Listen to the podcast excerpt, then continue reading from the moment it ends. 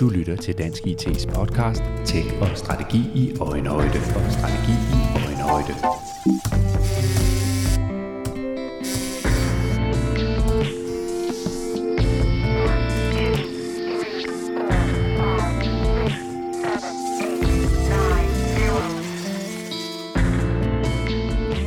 Brugen af kunstig intelligens boomer i disse år i både den offentlige og den private sektor. Anvendelsesscenarierne står i kø, og den potentielle værdiskabelse er ganske markant. Succesen forudsætter dog, at vi forstår, hvad det er, teknologien kan hjælpe os med, og hvor den kommer til kort. Ved du for eksempel, hvad forskellen på AI og algoritmer er? Det er et af de spørgsmål, du får svaret på i denne podcast, hvor vi også dykker ned i nogle af de fundamentale diskussioner om, hvilken rolle vi ønsker, at kunstig intelligens skal spille i vores samfund. Og vi taler også om, hvordan der kan skabes mere transparens for borgerne i takt med, at AI-udviklingen griber om sig.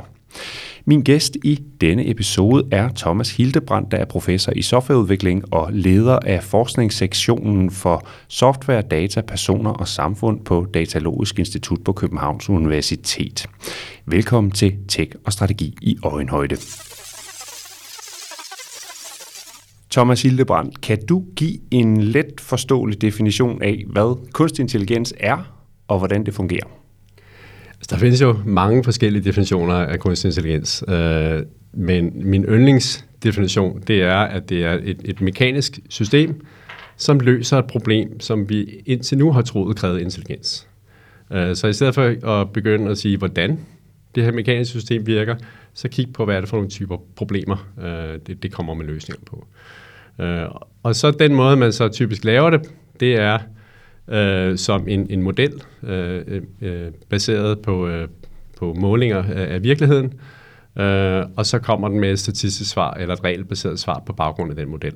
Øh, ja, det, det vil nok være min, min definition. Det er øh, et, et system, der baseret på en model af virkeligheden øh, kommer med et, et bud på et, en løsning af et problem.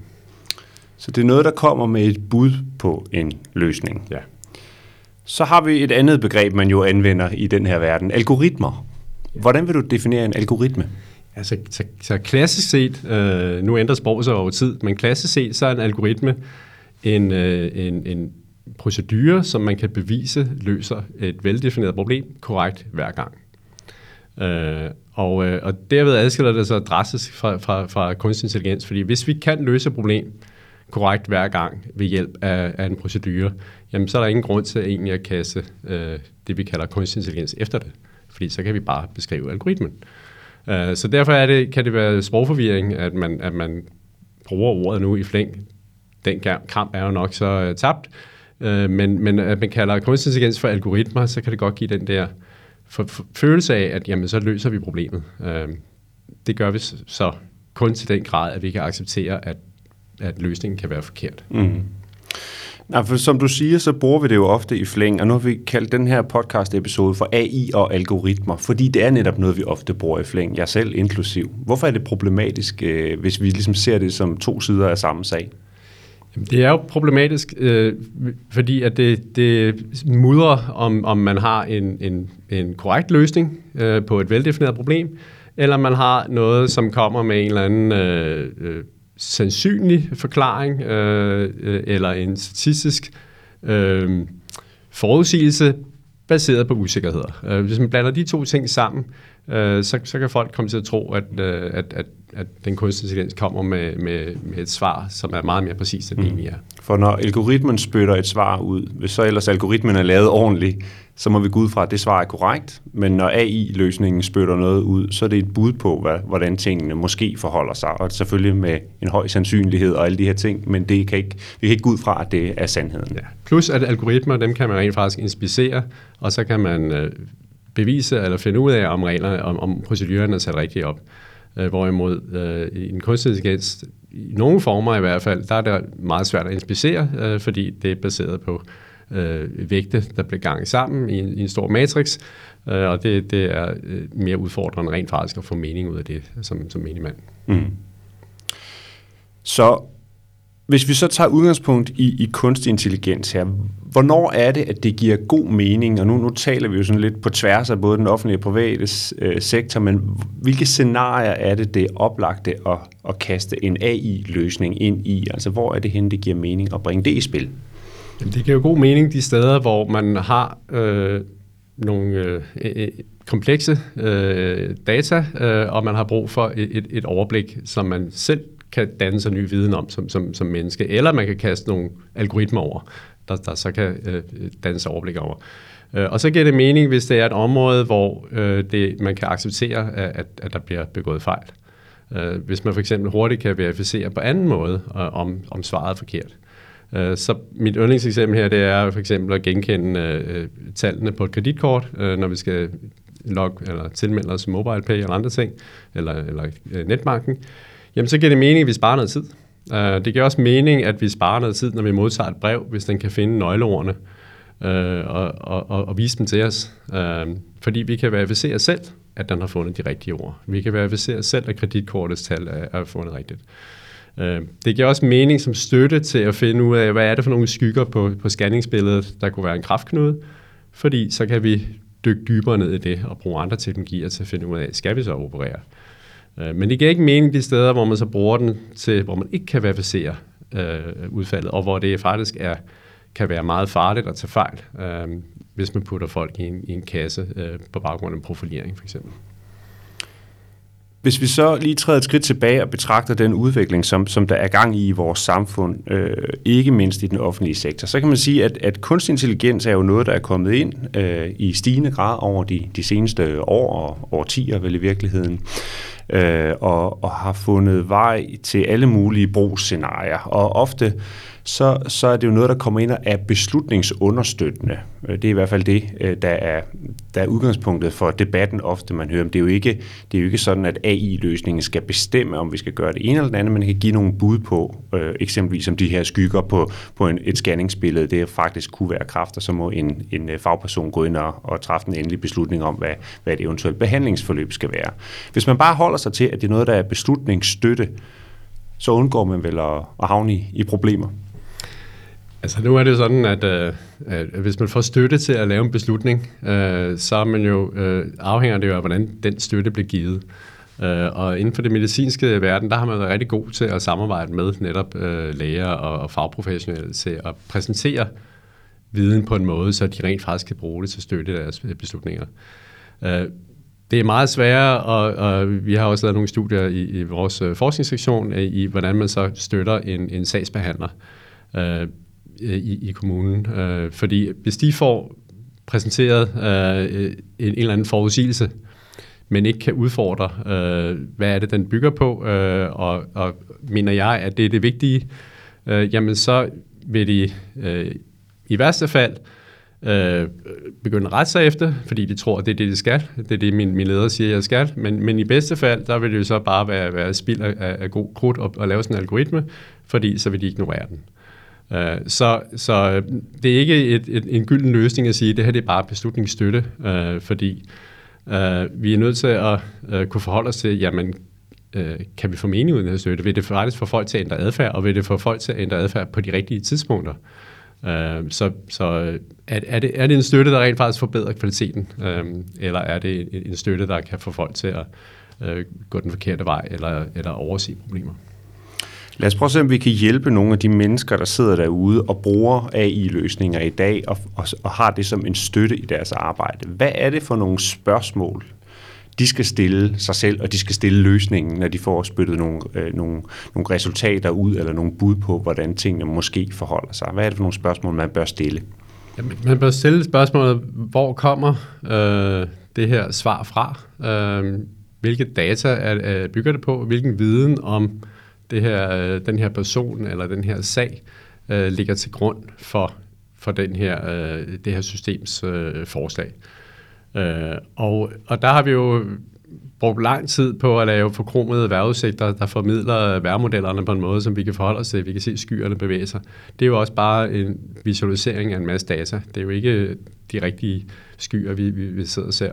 Og på samme måde så er vi nødt til at have meget mere fokus på, hvordan får vi visualiseret, forklaret, hvor er data kommet fra, så man får fanget af, af, af de steder, hvor data kan være kommet fra, fra de forkerte steder, øh, eller hvor man i virkeligheden sidder og gør en statistik, øh, som er, måske er fyldt med diskrimination, til øh, rådgivning.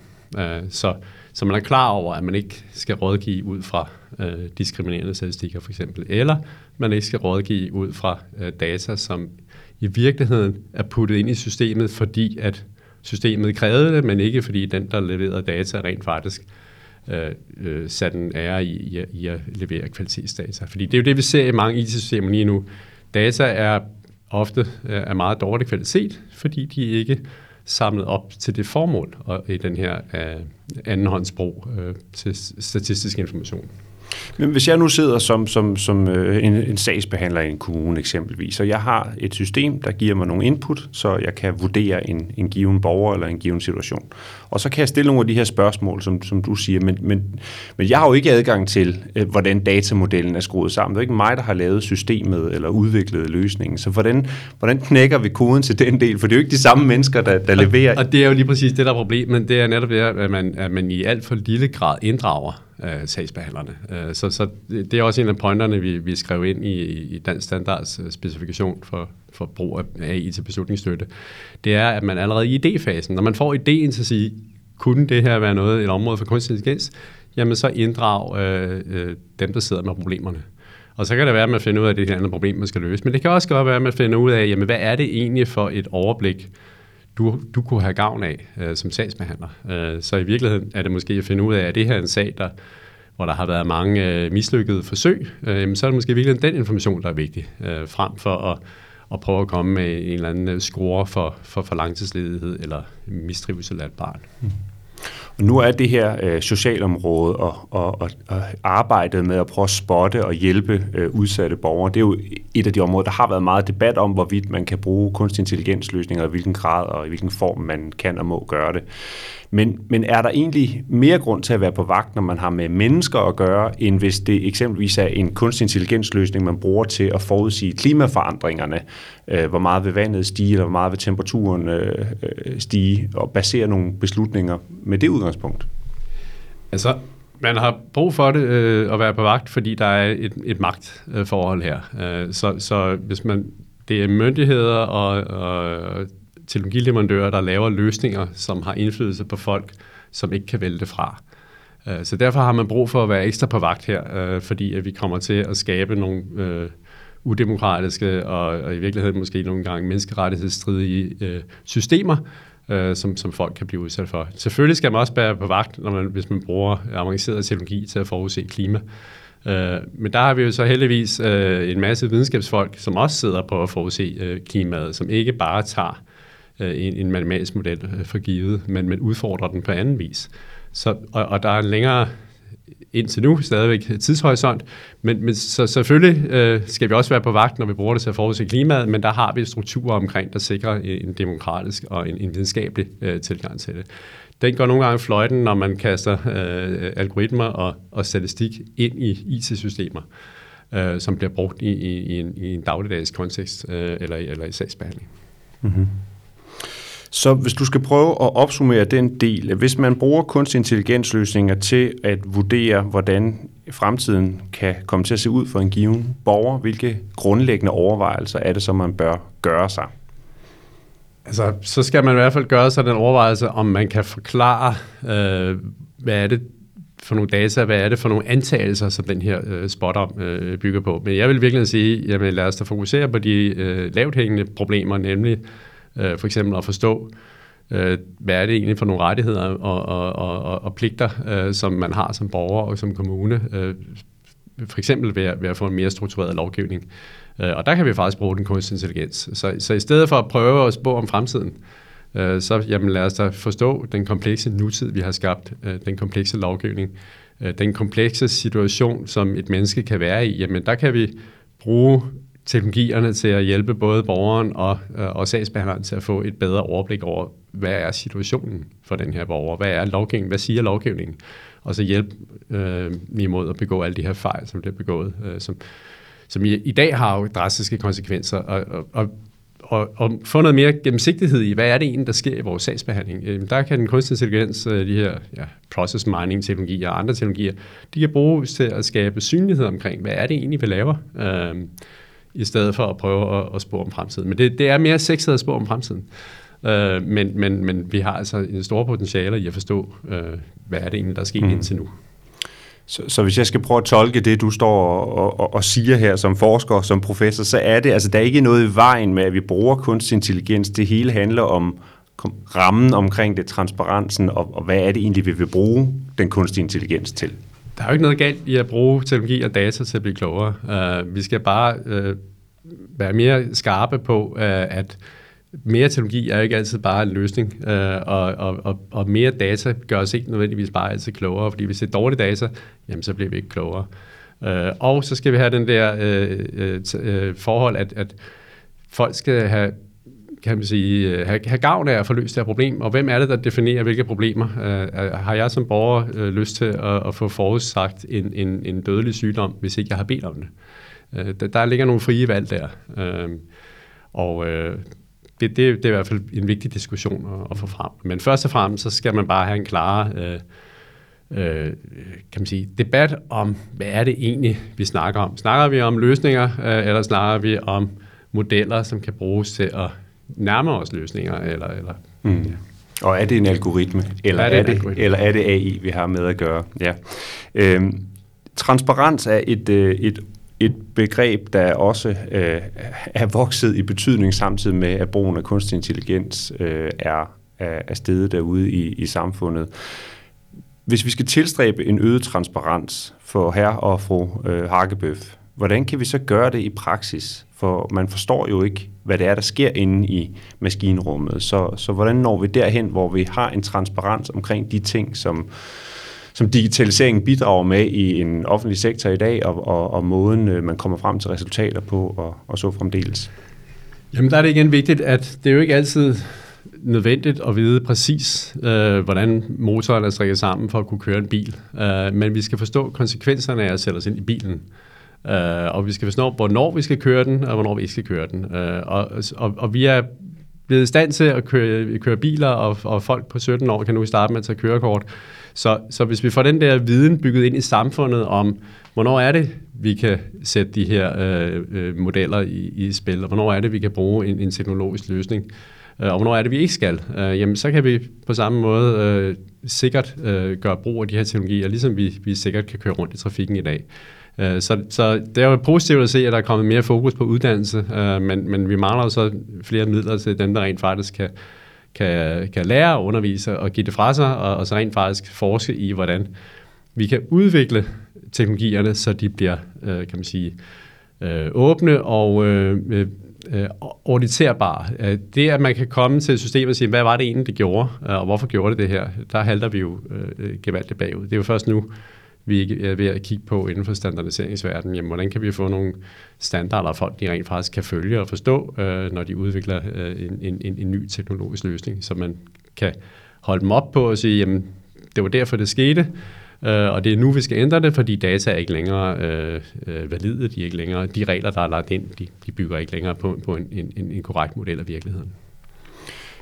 Og i forlængelse af, af transparensen, så er der jo også øh, blevet talt meget om, hvad man kan sige, ansvarlighed eller en ansvarlig udvikling af kunstig intelligens. Vi har, vi har et øh, EU-apparat, som lægger rigtig meget pres på nogle store internationale tech-giganter for, at måden de arbejder med, øh, med avancerede teknologier og ikke mindst kunstig intelligens, at det sker på en ansvarlig måde og, øh, og, og hvem kan være uenig i, at det skal være ansvarligt, men spørgsmålet hvad ligger der i det der med, at det er på en ansvarlig måde? Altså, hvad, hvad forstår du ved det? Hvad er ansvarlig udvikling af kunstig intelligens? Jamen, det forstår jeg ved, at man netop øh, tænker over, øh, hvilke typer teknologier og hvilke typer problemer, øh, øh når man matcher det. Øh, og man så gør det på en måde, så man faktisk kan drage nogen til ansvar. Øh, det, det er også en, en del af det ansvarlige. Øh, Øh, og, og der er det jo godt, at øh, EU har fået sat fokus på, på, at man kigger på risikoen. Øh, og det er også godt, at de har fokus på, at, at der er mange forskellige måder at lave AI på. Øh, og, og i virkeligheden er, er min holdning, at det er ikke så vigtigt, hvordan AI'en er lavet. Øh, det vigtige er, øh, hvad er det for nogle typer problemer, vi, vi, vi kaster den efter. Øh, der, hvor man så kan sige, at det nogle gange kan ryge i den anden grøft, det er, hvis man, hvis man definerer risiko ud for områder, øh, anvendelsesområder. Øh, Øh, og, og, og der kan det godt blive nogle gange for grovkortet, fordi man kan jo ikke sagtens bruge kunstig intelligens inden for socialområdet, hvis man bruger det til de rigtige problemer, øh, til ja, for eksempel forstå lovgivningen, eller forstå, øh, hvad er det for en sag, der er kompleks og har haft et komplekst forløb, og hvad er det for nogen, der, der er strøget lige igennem. Så det er jo ikke området, der definerer risikoen. Øh, men selvfølgelig så er der en sammenhæng. Øh, øh, men men der, der, der, der kunne man godt risikere, at man kommer i den anden grøft og siger, jamen så lader vi helt være med at bruge teknologien steder, hvor det rent faktisk kun giver gavn. Mm. Ja, fordi det er vel også lidt med, at det afhænger lidt af øjnene, der ser her. Man kunne jo godt forestille sig, at øh, man fra øh, en sagsbehandlers side eller fra kommunens side vurderer, det faktisk er ganske ansvarligt, at vi går ind og prøver at vurdere, hvilke borgere vi har vi har behov for at hjælpe, øh, mens man så kunne forestille sig, at en borgerrettighedsorganisation omvendt kunne sige, at det er bestemt ikke ansvarligt, det er et brud på grundlæggende øh, menneskerettigheder om retten til et privatliv osv. Ja, så der er en del af, af, ansvarligheden selvfølgelig at få de relevante interessenter ind på de relevante tidspunkter. Så det er, jo, det er også den model, vi har fulgt i, i standarden fra, fra, fra dansk standard, at, at simpelthen fra idéfasen til øh, gennemførelsen til afslutningen og, og få inddraget og stillet de rigtige spørgsmål. Øh, for det er klart, der kan være forskellige interesser. Der kan være forretningsinteresser, øh, der kan være øh, juridiske interesser, der kommer i spil, som ikke nødvendigvis altid til gode ser øh, borgeren. Og Thomas Hildebrand, du er jo øh, som sagt professor i softwareudvikling og leder af forskningssektionen for software, data, personer og samfund på, på Datalogisk Institut på Københavns Universitet. Så hvis jeg nu spørger dig, hvordan står det egentlig til med modenhedsniveauet i, i brugen af kunstig intelligens i, i, øh, i, ja, i henholdsvis den offentlige og den private sektor i Danmark? Altså, hvordan vurderer du, at, øh, at vi anvender teknologierne i dag ud fra sådan et, et modenhedsperspektiv? Altså det, desværre så, øh, så er teknologien jo længere fremme end øh, metoderne til at udvikle softwaren. Øh, så, så vi har mange års tradition med at udvikle software. Øh, og der, der er vi begyndt at få nogle standarder for, for kravspecifikationer og sådan nogle ting. Øh, det går alligevel galt en gang imellem. Men, men vi er trods alt mere modne til klassisk software. Men til øh, brugen af kunstig intelligens i softwareudvikling, der er det vi først på vej til at sige, hvordan dokumenterer vi egentlig korrektheden, øh, eller, eller øh, den er jo netop ikke korrekt, men hvordan definerer vi og, og, og, og dokumenterer, øh, hvornår en kunstig intelligens øh, model øh, tager fejl og, og rent faktisk rammer rigtigt. Øh, og, og der er vi stadigvæk ret umodne. Øh, der begynder at komme nogle ting, fordi der er enormt pres på, også fra, fra, fra EU. Øh, men, men der er vi simpelthen øh, bagud i forhold til, øh, hvad er det for nogle løsninger, man kan hive ned, og hvad er det for nogle øh, øh, modeller, man kan, man kan sætte sammen. Øh, så, så der vil jeg sige, at, at vi har haft utrolig meget fokus på at få teknologierne ud i anvendelse. Øh, det ville være dejligt, hvis der kom noget, noget samtidig fokus på, øh, hvordan får vi rent faktisk lavet rammerne omkring. Øh, så, altså, der bliver snakket om, at vi skal have en, en, en sandbox, eller en sandkasse. Men, men, men hvad er det egentlig, øh, og, og hvordan sætter vi det op, så det kan hjælpe med at give en ansvarlig udvikling? Den slags øh, ting øh, er også nødt til at komme ind på ja, datalogistudierne og, og, og IT-uddannelserne. Men vi skal også bare have teknologiforståelsen ind i jurafaget, i, i uh, socialfaglige øh, øh, øh uddannelser og i, i læreruddannelser. Vi er nødt til at få, få den der forståelse ind. Mm. Men det er vel også den gamle øh, kendte øh, ja, øh, virkelighed, det her med, at man forstår først tingene sådan lidt på, på bagkant, og, og, og nu, har vi, nu har vi kørt rigtig meget på med, med nye smarte teknologier i, øh, ja, siden øh, årtusindskiftet i høj grad, og, og lige pludselig så rejser der sig altså også en masse spørgsmål, som måske burde have været stillet tidligere, men, men det er i hvert fald nu, vi kan se, ja, at de spørgsmål, det er jo, det er jo de, rigtigt, de er væsentlige. Men, men så jeg, altså, nu har, man skal jo ikke bygge et, et højhus, hvis ikke man ved, hvordan man kvalitetssikrer fundamentet, øh, for at bruge et tænkt eksempel. Ikke? Øh, så, så vi er faktisk gode til at bygge ting med cement her, øh, og, og vi har faktisk procedurer til at kvalitetssikre det. Ikke? De bliver så ikke altid fuldt nødvendigvis, men vi mangler, dem, dem, dem mangler vi øh, inden for, den, øh, for, for udviklingen af kunstig intelligens systemer. Øh, der er ikke den der øh, åbenhed og, og, og veldefinerede kontrolprocedurer, som, som vi rent faktisk kan være sikre på bliver fuldt. Og derfor har vi den der risiko for, at man får taget nogle løsninger, som ser ud som om, de kommer med et hurtigt fix, øh, og så finder man ud af på bagkant, at det var det ikke, øh, og så vælter tårnet. Øh, og og det, det er bare farligt, hvis man får bygget det ind i, øh, i beslutningsstøttesystemer i sundhedssektoren. Eller, altså, nu er der for eksempel i den nye digitaliseringsstrategi utrolig meget fokus på de her øh, selvmåling. Øh, ikke? Og, og, og, og der kan jeg godt lidt tage mig til hovedet, fordi der er ikke den veldokumenterede... Øh, Altså, det giver en masse nye data, men hvor, hvor gode er de her data? Uh, hvad, hvad, altså, uh, I hvor høj grad kan vi rent faktisk bygge uh, diagnoser uh, på, på det, som vores uh, Fitbit eller andre teknologier rent faktisk måler? Altså, mere data er ikke nødvendigvis uh, det samme som, som, som gode beslutninger. Uh, så vi har alle sammen hørt de der eksempler på, på folk, der pludselig får at vide, nu, nu har du været på et hjertetilfælde. Nej, det har jeg ikke, men, men jeg har måske siddet klappet til en koncert. Så, så altså, der er, vi er nødt til at have den der diskussion af, jamen, har vi modenheden til rent faktisk at bruge alle de her data og de her teknologier, øh, eller øh, skal vi sætte skub på at få noget mere forståelse bredt ind øh, omkring øh, metoderne til anvendelse. Thomas Hildebrand, tak fordi du kom her ind i podcasten og i hvert fald har, har støbt fundamentet for, at vi forstår lidt mere om, hvad kunstig intelligens er, hvad algoritmer er, og hvad det er for nogle spørgsmål, vi bør stille os selv, når vi, når vi bruger øh, begge dele og alle mulige andre smarte øh, teknologier. Tak fordi du var med. Selv tak.